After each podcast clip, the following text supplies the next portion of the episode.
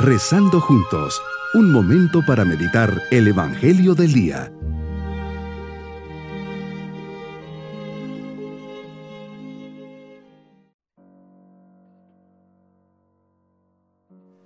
Hoy, miércoles santo, les saludo esperando que en familia estemos preparándonos para vivir el Tido Pascual.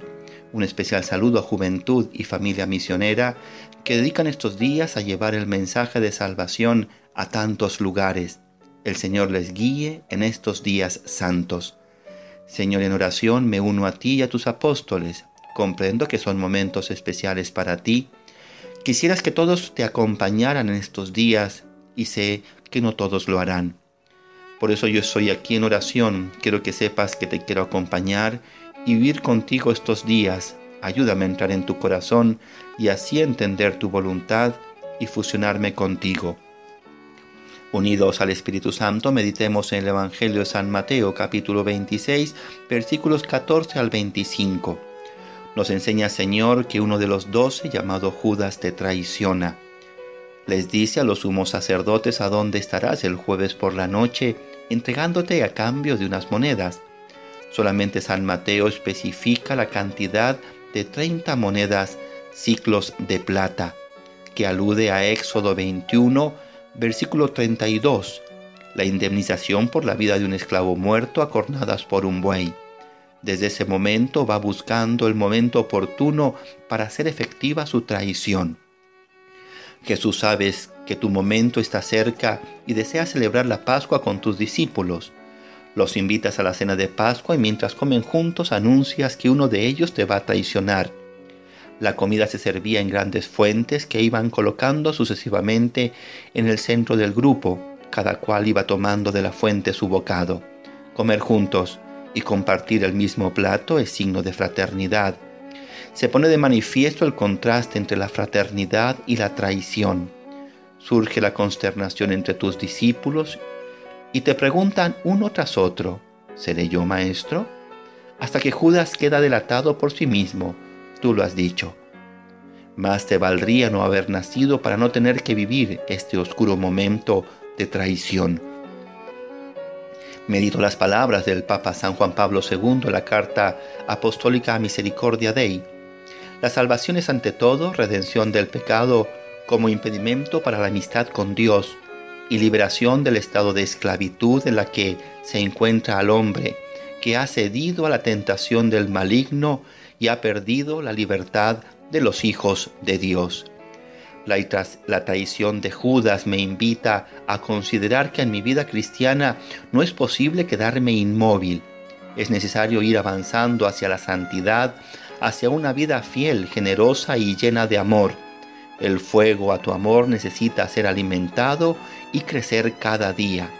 Por eso me pregunto y te lo comparto, ¿estoy avanzando en mi deseo de santidad y de fidelidad a ti? ¿Soy más generoso contigo?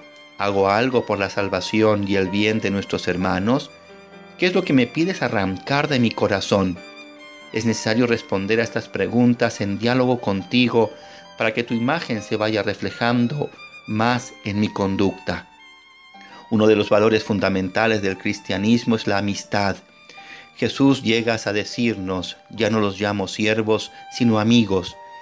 Jesús mojas un pan y se lo das a Judas, signo de profunda amistad. Esto es algo que Judas nunca entendió de tu identidad.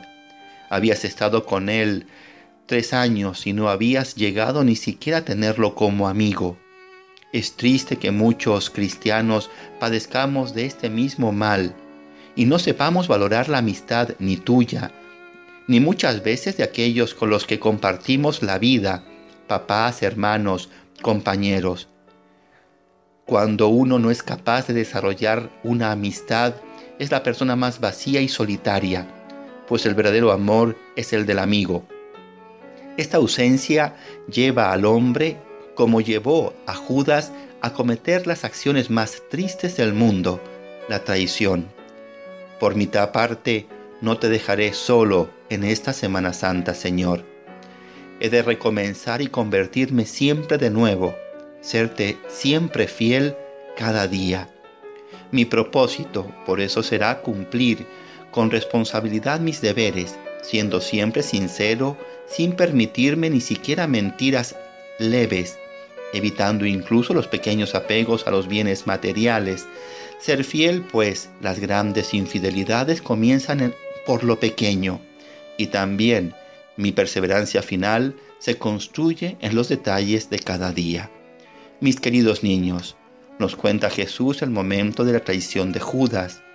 Se deja llevar por lo que le ofrecen los sumos sacerdotes, 30 monedas de plata. Invita a sus discípulos a la última cena y ahí abre su corazón. Les dice que uno le va a traicionar, dejando claro que el traidor era Judas. El Señor nos pide fidelidad y saber defenderle. Nos vamos con la bendición del Señor. Y la bendición de Dios Todopoderoso, Padre, Hijo y Espíritu Santo, descienda sobre nosotros y nos acompañe en este día. Bonito día. Hemos rezado junto con el Padre Denis Doren, Legionario de Cristo.